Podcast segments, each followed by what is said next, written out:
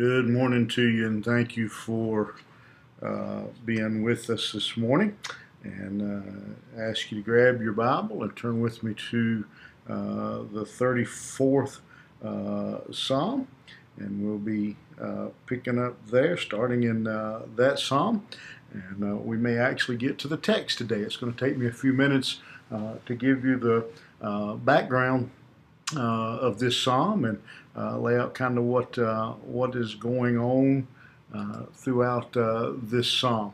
the superscription over this psalm, if you look in your Bible, if you look at the King James Version, it says, A psalm of David when he changed his behavior before Abimelech, who drove him away, and he departed. Uh, the Christian Standard Bible uh, says it uh, in more modern terms, says concerning David, uh, when he pretended to be insane. And so, what that's all about, that may be the longest, I'm not sure, maybe the longest superscription uh, before any uh, of our Psalms, but uh, that superscription points us back to uh, to First Samuel uh, and uh, the story there uh, that David, and this is before he was king, but after he had killed Goliath. Uh, and uh, killing Goliath was a um, was a good and bad thing. Uh, obviously, it's great that Goliath is gone and no longer uh, tormenting uh, the nation of Israel. Uh, but it turned out to be a bad thing on the other hand because uh, Saul got very jealous because the people were singing uh, David's name, and Saul got extremely, extremely angry. and jealous, and on several different occasions now, he would um, he would try to kill David. On two different occasions, he uh, threw his um, his own uh, javelin at uh, at David. Uh, he um, tried to get him tangled up and get the Philistines to kill him.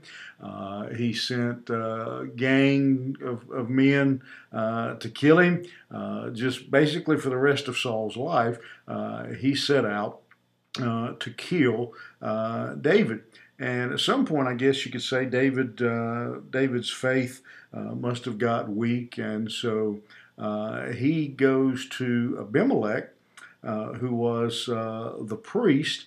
Uh, he tells him a, pack of lies, four lies to be specific, getting conning Abimelech into giving giving his his men who were with him some of the showbread, which would have been wrong, and also uh, handing over uh, the sword of Goliath, uh, which uh, the priest kept. And so now David uh, has that.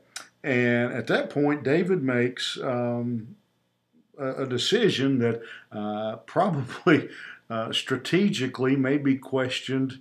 from from now on, David decides he will go uh, to the city of Gath. He feels like uh, Gath, G A T H, if he goes to Gath, uh, he will be safe from Saul. Saul will certainly uh, never come to Gath uh, looking for David. And the reason for that, if that name Gath sounds uh, somewhat familiar to you. Uh, it should. Uh, there is really only uh, basically one thing that Gath uh, was known for, and they were known for their hero, a man by the name of Goliath. Yes, that Goliath. the giant from Gath, the giant Philistine who David had killed in battle with his slingshot. And so David, for some unknown reason, uh, decides it would be a good idea for him to go uh, and hide out, hide from, hide from his pursuer, his enemy Saul, to hide in the city of the hero who he has killed. Uh, you don't have to be uh, a, a, Bible scholar or a, a genius uh, to know how popular uh, David would have been uh, in the city uh, of Gath. He, he, killed the only man. He defeated uh, really the only thing Gath had going for him was their hero. and now he goes and goes and tries to hide from Saul in in Gath. Well, he is captured, um, arrested, I guess you'd say, uh, by Achish, uh, the king, uh, at that time. And he tells Achish some, we don't know really, he tells him some uh, far fetched story about who he is, uh, that he's, he's trying to get asylum there. And, um, you know, it's kind of kind of hard to, to do when you're when you've got uh, Goliath's sword.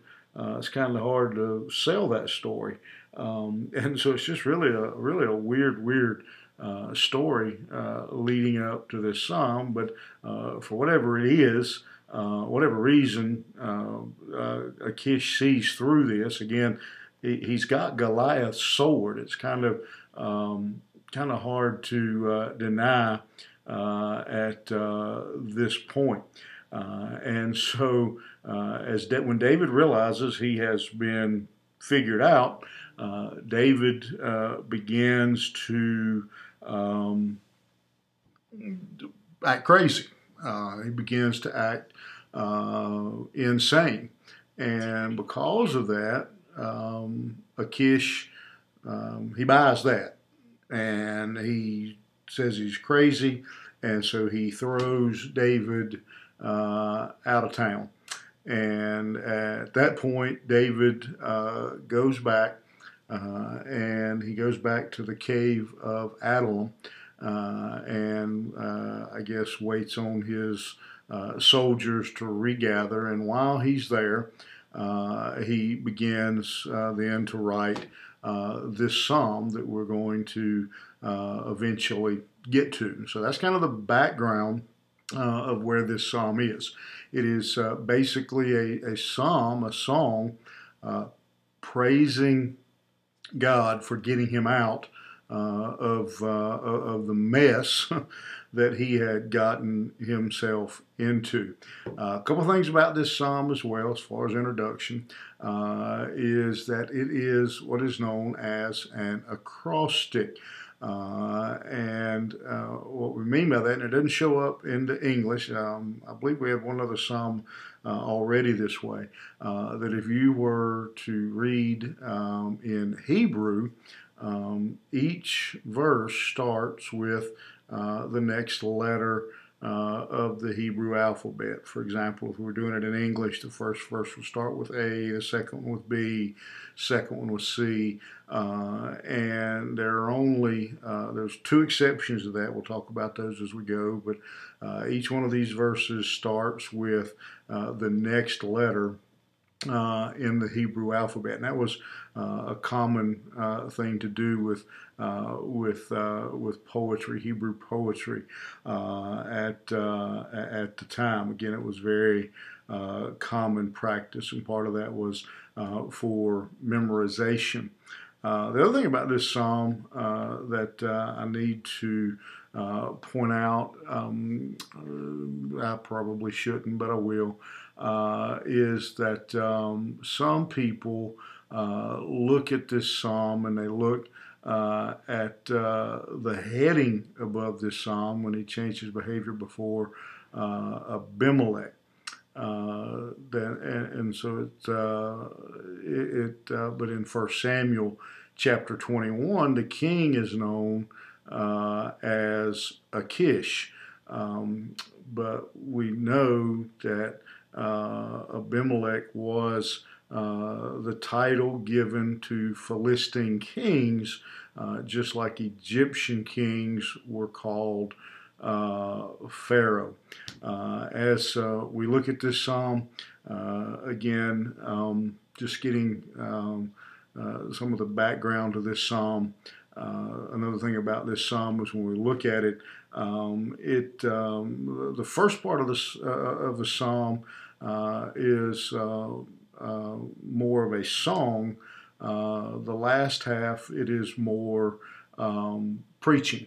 Uh, he uh, goes back and forth. Uh, again, John Phillips says that the first part is devotional, the second part is is doctrinal, and so as we uh, get into this psalm, what we're going to uh, what we're going to see uh, as we move into it is that um, I think one of the beautiful things about this psalm is that it teaches us that um, even when we get ourselves um, in trouble, uh, even when our own emotions, our own uh, plans cause us to uh, to act, you know, make bad decisions. Uh, that uh, God still uh, can and will step in and intervene and deliver us from our um, from our enemy, even when that enemy um, is ourself, and many times, most of the time, probably, uh, our worst enemy uh, is ourself. Uh, and so, um, time's uh, up today, um, but um, just a lot of introduction material uh, for uh, for this psalm. Uh, but just even the introduction to it, uh, I hope will uh, again remind you that as you go along today. one, be careful. be very careful. Don't let your own emotions, don't let your own thoughts, don't revert back to the old man.